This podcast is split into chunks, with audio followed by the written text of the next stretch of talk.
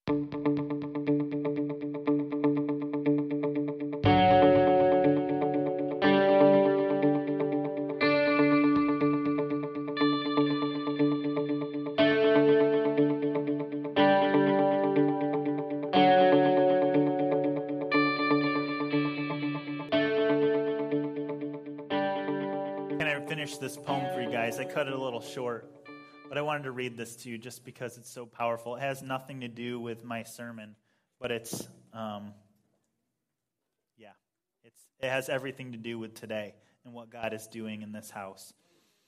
That they might one day win the great well done of faithful sons and daughters. Such heroes are as radical on Monday morning as Sunday night. They don't need fame from names. Instead, they grin quietly upwards and hear the crowds chanting again and again, Come on. And this is the sound of the underground, the whisper of history in the making, foundations shaking, revolutionaries dreaming once again. Mystery is scheming its whispers, conspiracy is breathing. The sound of the underground, the army is disciplined young people who beat their bodies into submission. Every soldier would take a bullet for his comrade at arms. The tattoos on their backs say, For me to live and to die is gain. For me to live is Christ and to die is gain. Sacrifice fuels the fire of victory in their upward eyes. Winners, martyrs, who can stop them? Can hormones hold them back? Can failure succeed? Can fear scare them from de- death kill them? And the generation prays like a dying man, with groans beyond talking, with warrior cries, sulfuric tears, with the great borrow loads of laughter, wait, watching, 24 7, 365. Whatever it takes, they will give. Breaking the rules, shaking mediocrity to its cozy little hide laying down their rights and their precious little wrongs, laughing at labels, fasting essentials.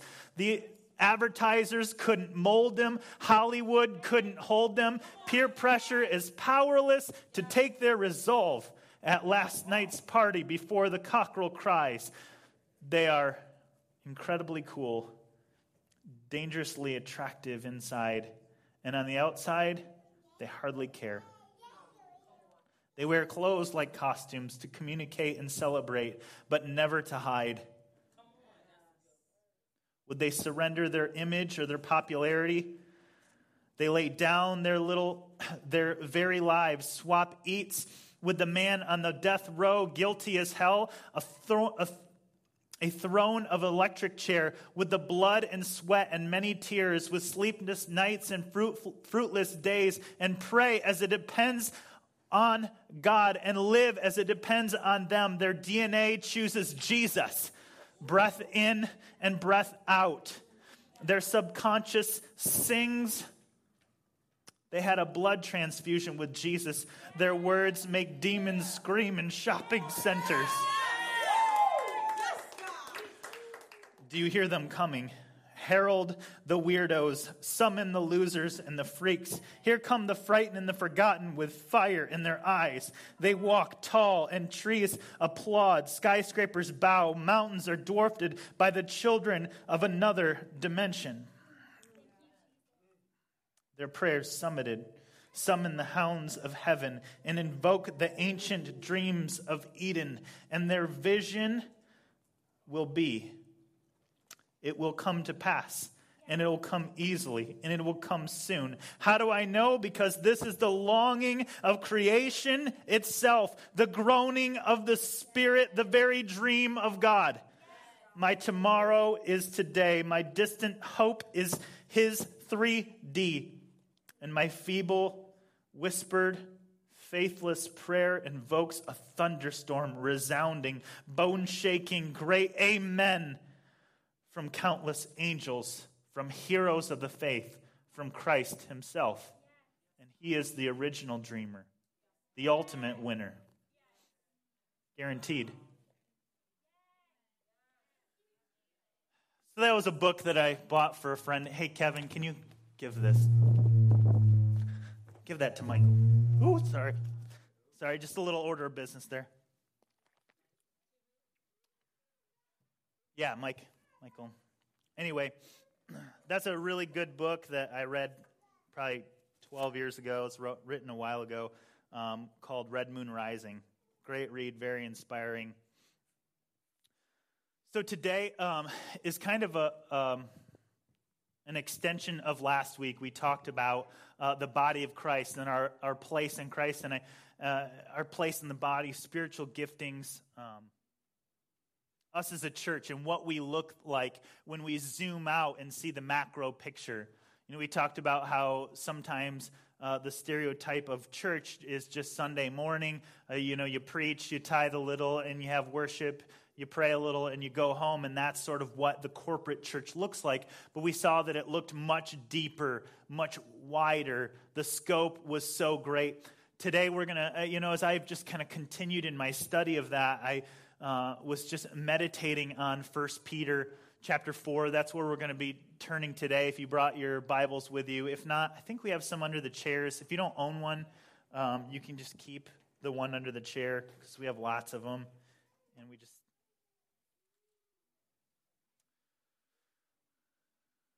Peter, 1 Peter chapter 4, verse 7.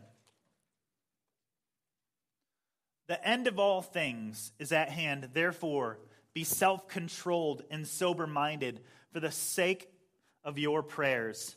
Above all, keep loving one another earnestly. Sincere love covers a multitude of sins. Show hospitality, hospitality to one another without grumbling. As each has received a gift, use it to serve one another as good stewards serving of God's various grace. Whoever speaks, as one who speaks, oracles of God. Whoever serves, as one who serves by the strength that God supplies, in order that in everything God may be glorified through Jesus Christ. To him, belong the glory and the dominion forever and ever. Amen. I like this little passage. Even though it's sort of in the middle of a chapter, uh, you can always, uh, you know, you always see these, these th- thoughts and you can kind of like compartmentalize. And he's, he's that, that, that uh, paragraph that I read you is like Peter's complete thought. All of these things are interconnected. He says, The end of all things is at hand. Therefore, Therefore, whenever you see a therefore, in, in, my mind, when I read scriptures, I always, I always see it meaning like, wake up, I'm about to say something important. And it has to do with what I, what I just said. It's that connecting piece, but it's like, hey, pay attention. This is important to take that next step. So the end of all things is at hand. Now, this was written 2,000 years ago. So his scope of like at hand, God's scope of at hand is much different than what I would have thought if like I had received this letter from Peter directly. But there's this there's this idea of Jesus talked about it in Matthew 24. They asked him that were, he was talking about end times. And he says, "Hey, here's the reality. No one knows when when it will be. No one knows when Christ is going to return. Angels don't know. In fact, the Son of God himself doesn't know, but only the Father knows. It's interesting how we, we see the Trinity, and even with the Trinity, there, there's so much together, but there's so much individual characters. There's actually things that the Father knows that the Son of God sitting next to the throne, that is part of God, that is part of that Trinity, actually doesn't know. You know, so we don't need to be fooled when someone says, hey, you know, this time and this date, the end is going to happen on this date. We, we've, we've all seen this before, right? When was the last one? Harold Camping. Camping. Good old Harold. Love the brother. You know, his heart was all sincere and goodwill, but he believed that he found decoded in Scripture you know, when that the return of Christ was going to happen. It'd be interesting that he found something that Jesus didn't know was there, considering he was the Word of God. but whatever. Don't worry, Harold. We all get it wrong. It's not the end of the world. Uh, Chad, where are you? Do uh, you guys remember that? Some of you have no clue what I'm talking about, and that's okay.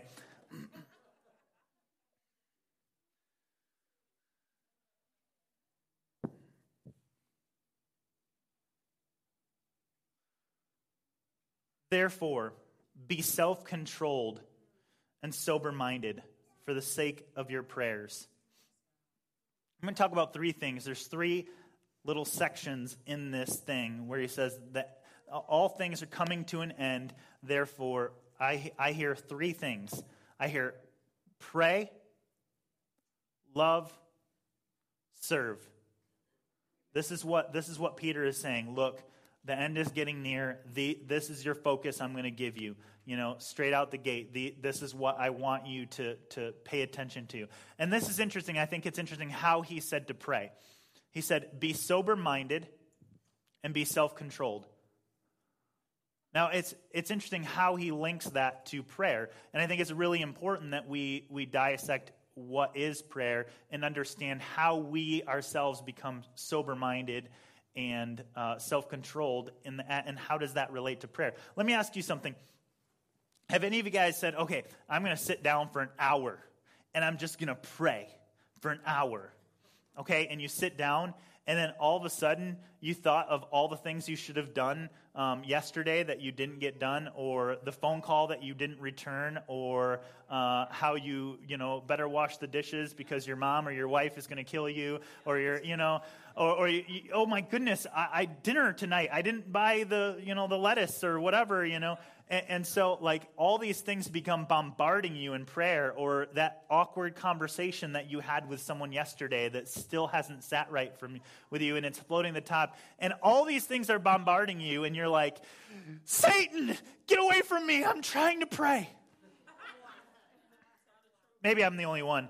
Um, This is what Paul is talking about being sober minded and self controlled. But here's the thing we can't we, we have to understand what prayer is and how it works because or else we are going to walk in absolute shame and guilt all the time because these things are, are actually a natural progression these things are not a demonic force that's trying to attack you while you're praying Although we would like to believe that and just cast that out. But actually, really, this is just a natural element of how the mind works. You sit down from your busy life of always being occupied and entertained and doing something, and sit down just for once to focus and meditate. And all of a sudden, all this stuff rises to the top. Here's what it's like. Um, anyway, those of you have smartphones in the room, raise your hand. Does anyone have a, a, task manager where you can look and see what applications are open in the background on your phone? Or how about a computer? Uh, you know, has anyone ever pressed Control Alt Delete and you can see like the list of applications that are running? When you sit down and pray, it's actually the Holy Spirit that's doing that to you.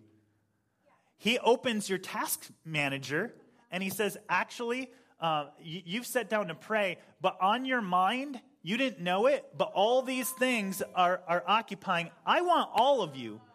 I want your attention. So we need to we need to take care of uh, uh, some things first before we get on to business because the business is going to take all your processing power.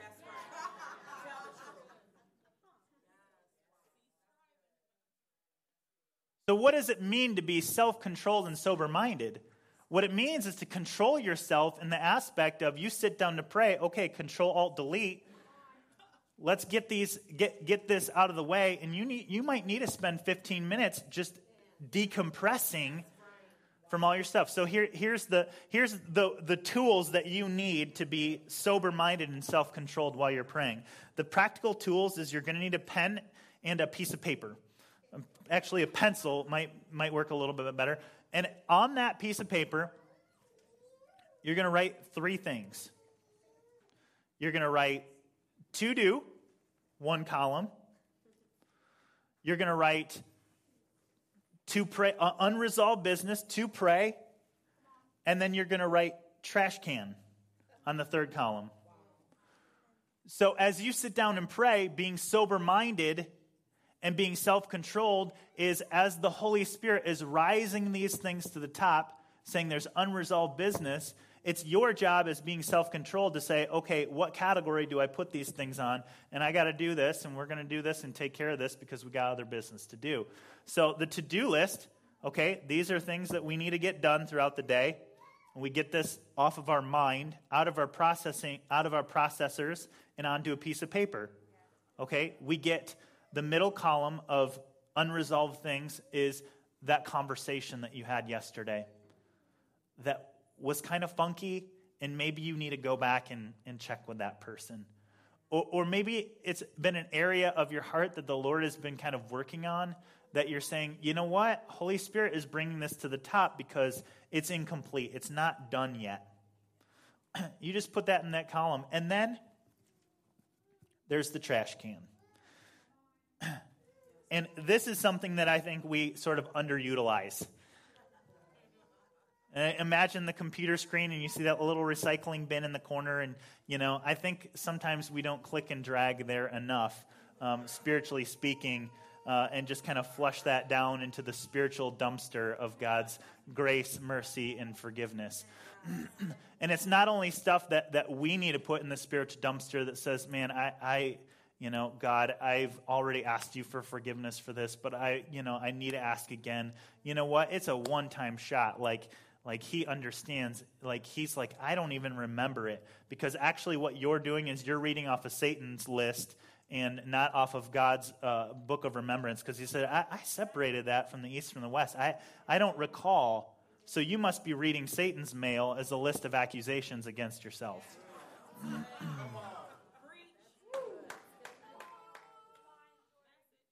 Remember what the scripture says is he's the accuser of the brethren. Or the sisterin. you all are the brethren, regardless of gender. And Satan is the prosecutor.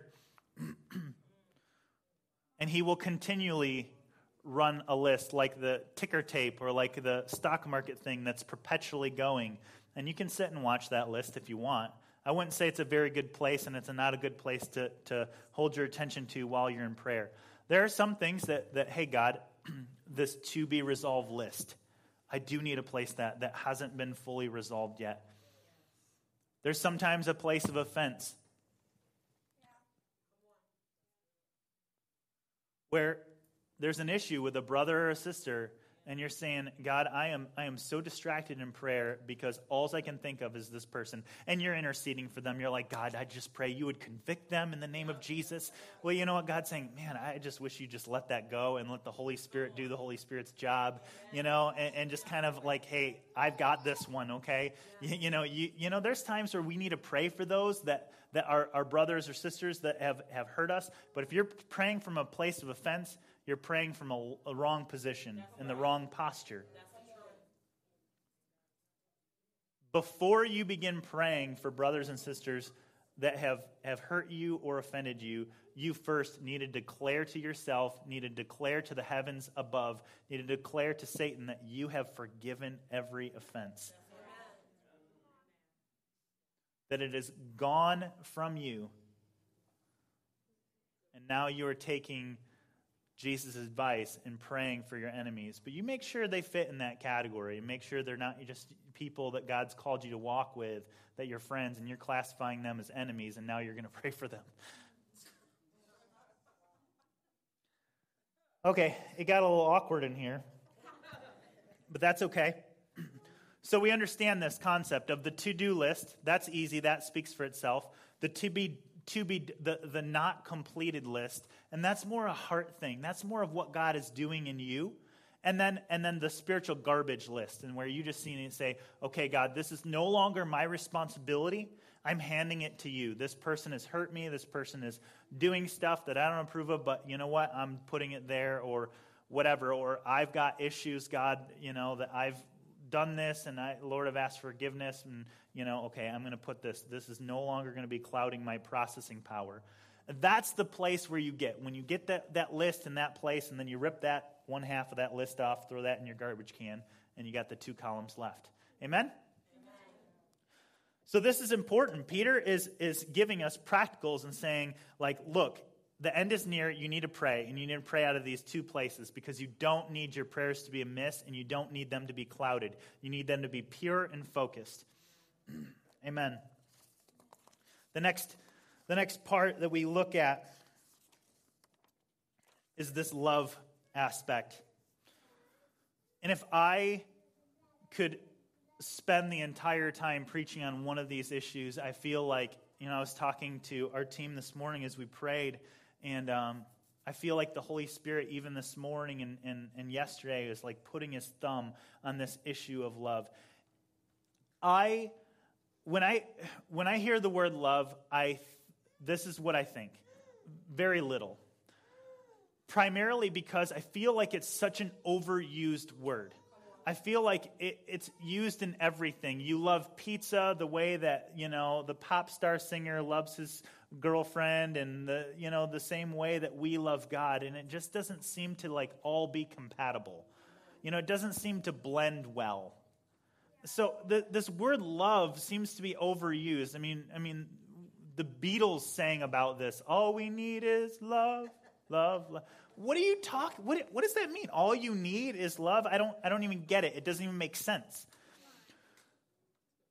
The scripture is full of this word. Okay? It's, it's just, it's intense. It's like you can't get around this concept. So we, I don't know if anyone's in the same boat as me, is like this, this word love is almost lost its effect.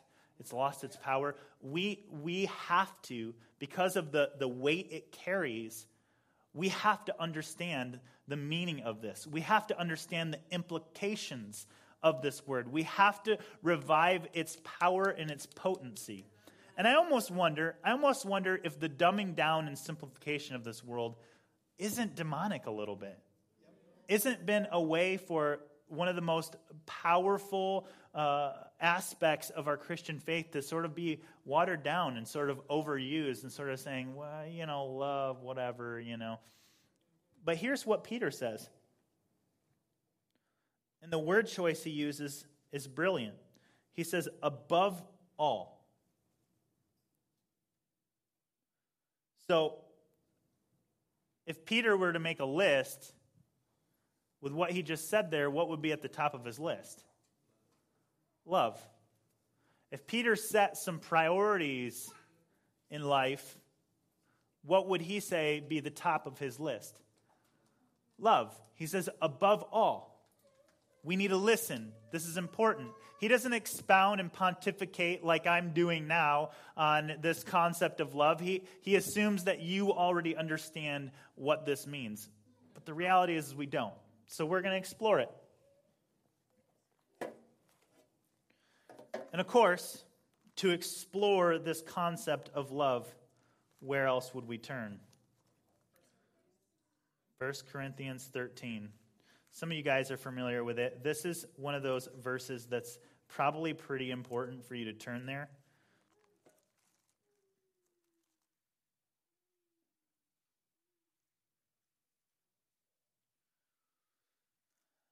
This is a great verse, it's like, you know, one of these famous verses, like almost every wedding that's ever done uses this verse in the wedding. But it's important to read. If I speak in the tongues of men and of angels, but have not loved, I am a noisy gong or a clanging cymbal. And if I have prophes- prophetic powers and understand all mysteries and all knowledge, and if I have all faith so as to remove mountains, but I have not loved, I am nothing. If I give all that I have and I'm delivered my body to be burned, but have not loved, I've gained nothing. You are a martyr who has been wasted.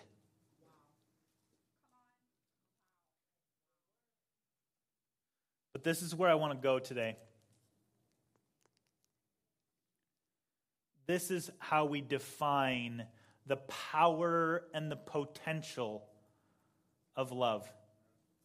The complexity of this word and the potency of this idea. Verse 4, you guys with me?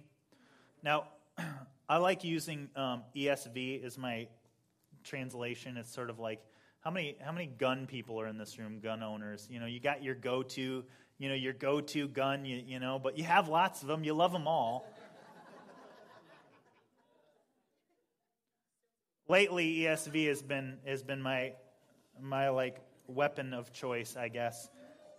It's interesting. A little little uh, sidetrack here on on versions for for people who are maybe newer or whatnot, haven't studied this. Um, you know, there, there's different different realms of Bible translations. You have um, over here thought for thought. Actually, over here you have paraphrased, and you have thought for thought, and then you have word for word. Um, and each translation will kind of fall, if you develop like a scale on here, each translation will fall into kind of a different category. And like your word for word is like an exact translation. If they could translate every Greek word into what the closest possible English word or Arabic word or, uh, or Aramaic or Hebrew word, they, that would be word for word. And your translations like NASB, New American Standard Bible, which is another one in my tool belt, um, is that's like kind of on this side is word for word. And then moving more towards thought for thought, the next kind of category is ESV. I'm just not smart enough to use word for word. I need at least a little help in kind of giving me thought for thought. Thought for thought is the idea that that um, hey, what is the intentions of the writer? So maybe the, the direct word transfer isn't isn't the appropriate word to, to actually carry what is the writer trying to say here. So they might choose a different word that would be more relevant to us, that give us a better understanding of what the writer is saying. It's not the exact word. Um, so, ESV is kind of my turn too because it just helps me a little bit. And then you kind of go on the line, down the line and you have uh, King James and New King James um, is, is sort of in between word for word and thought for thought. And then probably the best thought for thought is, is the NIV sort of really uh, hits that kind of thought for thought uh, without being um, um, paraphrasing. Thank you. And then you have paraphrasing, the obviously the extreme of paraphrasing is like if I'm really feeling dangerous, I might use the message, but I only use it in small doses.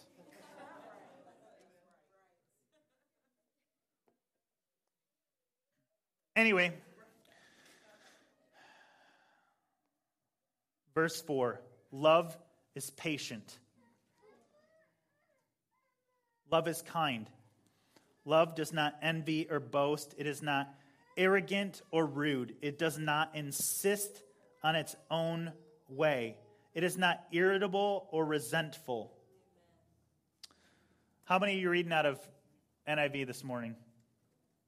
Can you read verse 5 in there for me?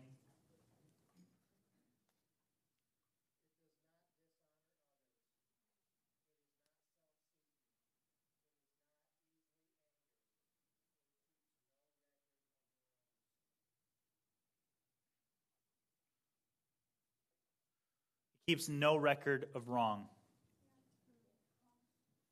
There's so much to meditate on there. Like, we could just take one little statement and probably preach an entire message on that. This, there's a lot to fit in here, but I want to highlight something. It keeps no record of wrong. Love, in essence, is forgiveness. Love, in essence, doesn't resent, doesn't hold things against, Jesus said this remarkable statement, and I, I believe it baffles scholars. He says in, in John 20, I, I don't know if I put it in my notes, so I can't quote it exactly. Just read the whole chapter, great chapter. But he says, If you forgive, I also forgive. You forget you hold against, I also hold against. That's a powerful statement. Jesus also said things like this If you forgive others, I can forgive you. If you don't forgive others, you kind of know where he's going, right? This is the essence of love. This idea of holding no record of wrong. How does this work, though? How does it work when someone has hurt you and you forgive and you love and they hurt you again, and you forgive and you love, and they hurt you again, and you forgive and you love. We have to understand where, where we forgive, we also have the ability to make wise choices. Okay? Love does not love does not mean being a punching bag. That's not what love means. Love means that I don't hold it against you. The way that you treated me or the way that you hurt me, the what you did, I am not holding against you. I am not seeking retaliation and I'm not holding an account for you. I'm not harboring this. Love does not say that I have to take abuse. Love does not say that I have to be mistreated. But love does say there's patience, there is kindness. Love does say that I give chances and I give second chances. But love is not saying have no boundaries. Right? So we have to balance we have to balance our boundary making decisions you know, we have to balance saying, you know what, I've given this person a chance and they've hurt me. And I've given them a chance and they've hurt me again. And you know what? For some of you, this, this may even be your spouses. For some of you, this may be people that you have relationships with that you can't really draw these boundaries saying there's 7 billion people in the world and I don't have to see you. I can see, you know.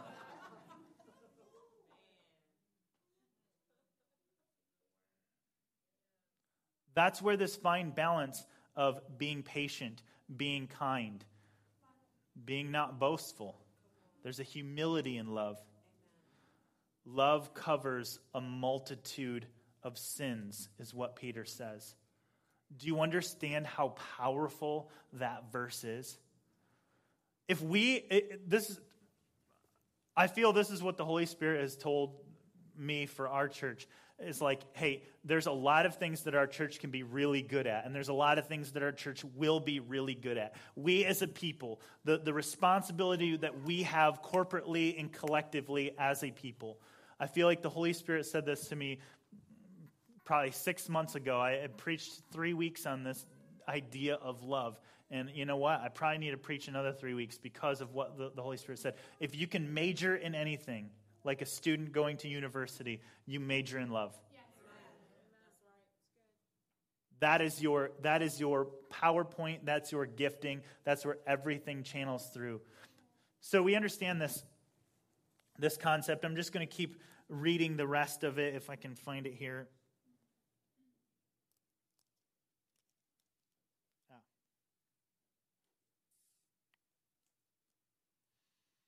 It does not rejoice at wrongdoing, but rejoices with the truth. Love bears all things, believes all things, and hopes all things, endures all things. Love never ends. As for prophecy, they will always pass away. As for tongues, they will cease. As for knowledge, it will pass away. For we know in part and we prophesy in part. When the perfection comes, the practical will pass away. When I was a child, I spoke like a child and I thought like a child. I want to, I want to make mention of something here. This, uh, Paul is talking about what, when he was a child, he spoke like a child, he talked like a child.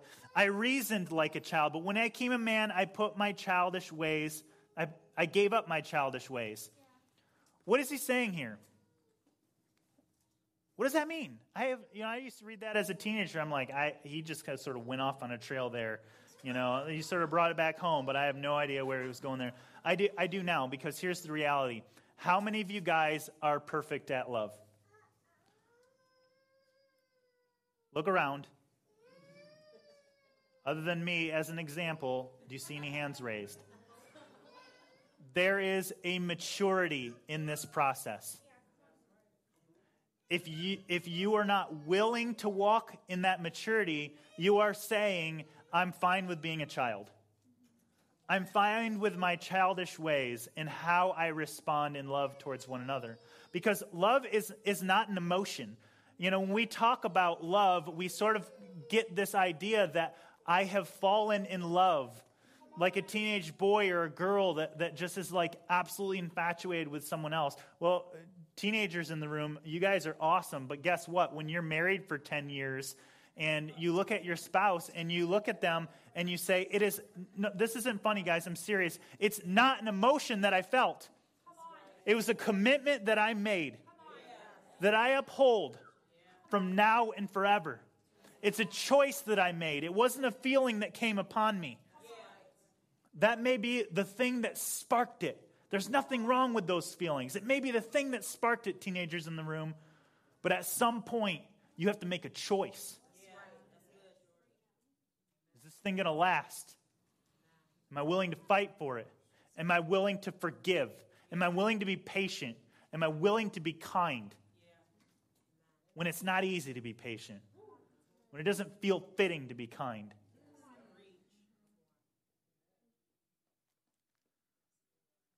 Time to put our childish ways behind us, is what Paul is saying. He's using himself as an example. There came a point where I had to say, it's time to grow up in this idea of love. It's time to actually take it serious. All right, guys, I'm not going to harp on this.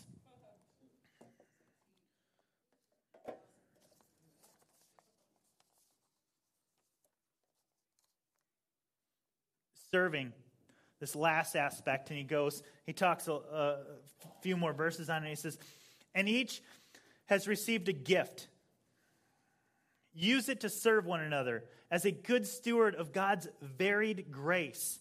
Whoever speaks as one who speaks oracles of God, but whoever serves as one who serves by the strength that God supplies, in order that everything God may be glorified through Jesus Christ. To him belong the glory and the dominion forever and ever. Amen. Complete thought. Right? From the beginning, he says, therefore, you know, end of all age, therefore, amen. Complete thought, 1 through 11. Serving, he takes, he takes the bulk of it and talks about how we have this capacity as members of the body. He's saying it is important. So we keep we pray, we keep our love on, turned on full blast, and we serve each other. We become the most powerful force on the planet. It sounds extreme, but I'm absolutely dead serious.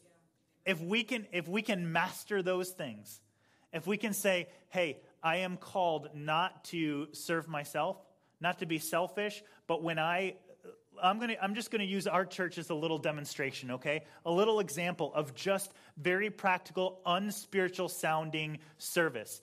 Let's talk about, uh, I, I, like to pick on Amber. Let's talk about Amber comes early a lot of times when she's not in class and, and makes coffee for us. That is an act of service. That's what she talks about when it says show hospitality. She's saying, well, that's it. I'm, I'm going to show hospitality. I'm going to make coffee. Do you know what? She she operates in a John the Baptist spirit when she makes coffee. Uh, that sounds like, okay, George, come on, now you're stretching things. I'm absolutely not. Because here's the thing Jesus, Jesus, before he came, he sent one before him. It was John the Baptist to prepare the way for an encounter with Jesus. When someone walks through the door for the first time or the hundredth time and they go grab a cup of coffee, they sip on some liquid revival there and are about to come in to the Holy of Holies and encounter Jesus. What? Liquid revival? Love it.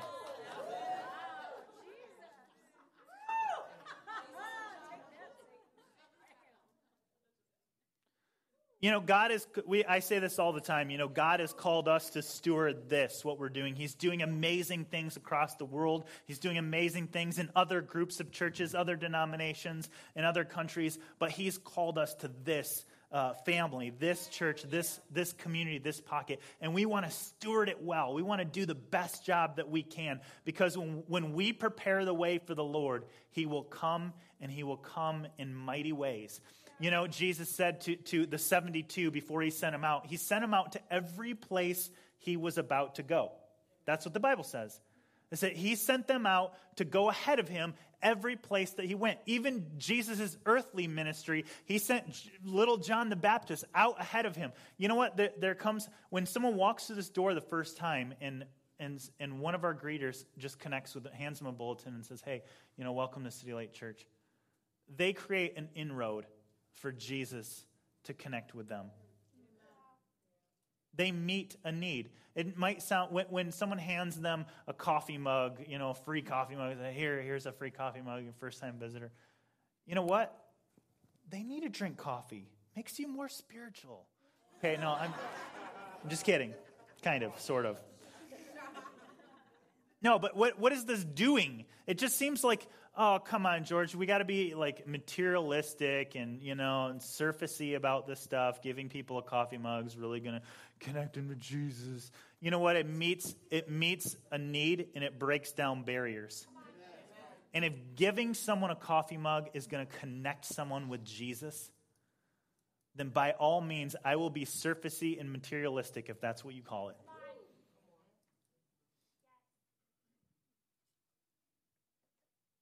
Last week, we saw this picture on the screen. And if you guys weren't here last week, um, it was what it looked like for a single cell that was a, a, an actual human inside of a, a, a, woman, woman's body. And that single cell began to multiply into two cells, into four cells, into eight cells, and so on and so on. And that single cell, that beginning cell, it was everything.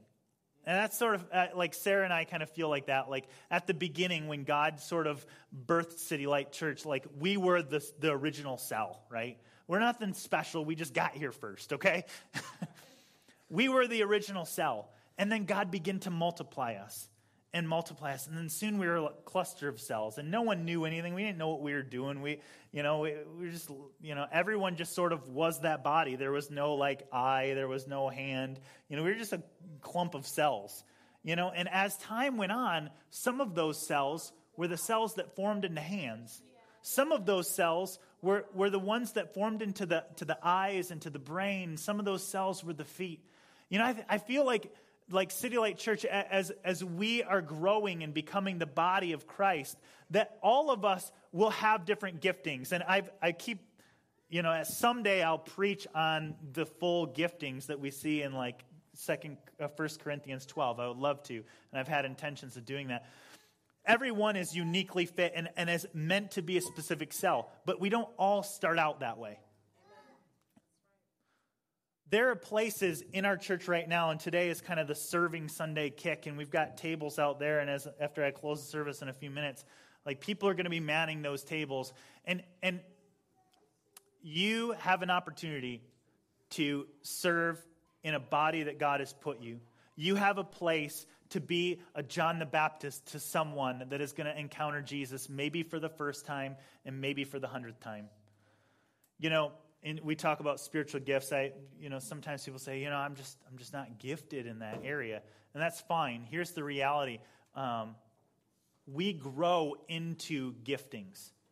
Do you, do you know that? I actually like when i was born like i wasn't a pastor. I don't know if you guys know that but like I, I, sort of grew into this gifting, okay? There's another gifting that's mentioned in 1 Corinthians chapter 12, and it talks about the gift of administration. This is, this is one that I've always said to people, I'm not an administrator. But over the past year, God has given me a spiritual gift. And if you know my wife, you will, and she knows me well, she will attest that that is not my strength. That has never been my strength. But God has given me over this last year something that's very supernatural. I'm not proficient at it. It's like someone handing someone a chainsaw. It's like, hey, I've got this gift. I may not be able to use it really well or effectively quite yet, but I'm working on getting there. Like, God has given me this gift of administration. It's a supernatural gift. I did not have this gift 10 years ago. In fact, I wasn't in a position where I needed this gift 10 years ago. Sometimes the gifts of God meet the demands of the time.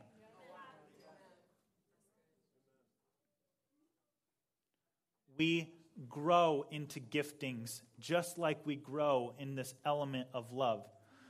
The point of me saying this is, guys, I, if, if you have to understand, I believe that City Light Church, amongst lots of churches in this city, but, but us specifically, we are called to reach a city.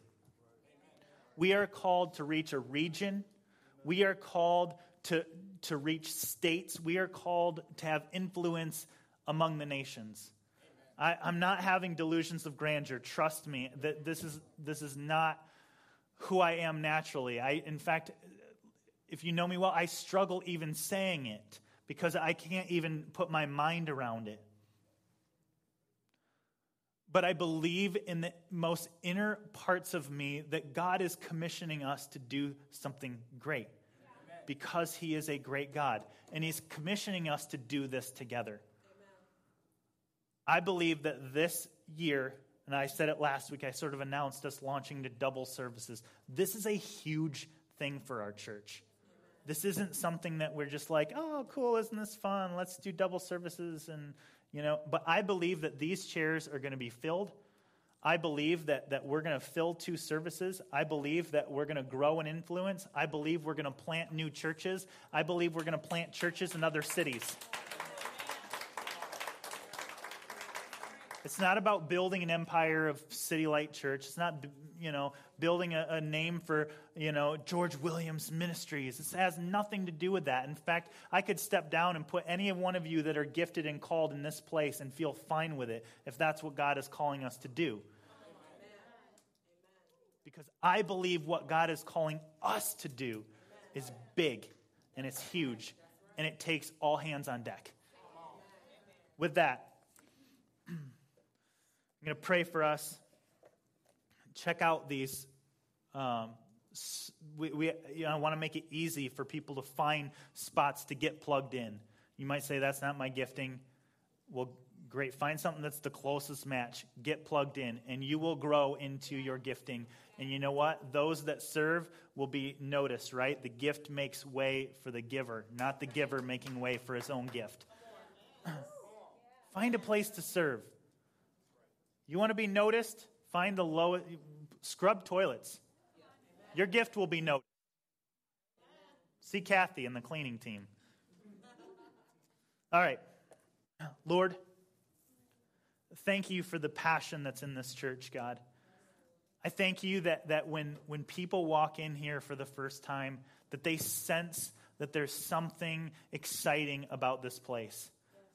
And it's not us, but it's what we all bring in and carry with us, God.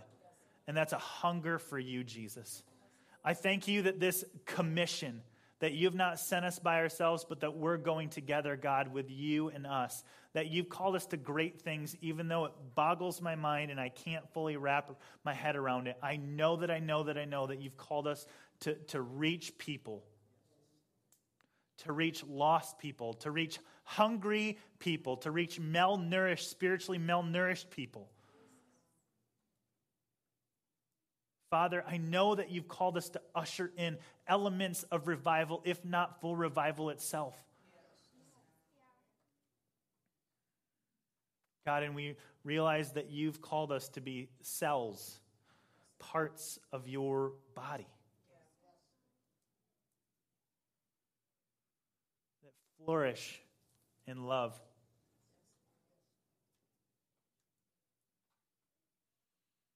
Lord, give us the, the strength, the gifts that we need. Give us those things that we're called to do in and out of season to make your name great in this land. We just love you and we serve you. In Jesus' name, amen.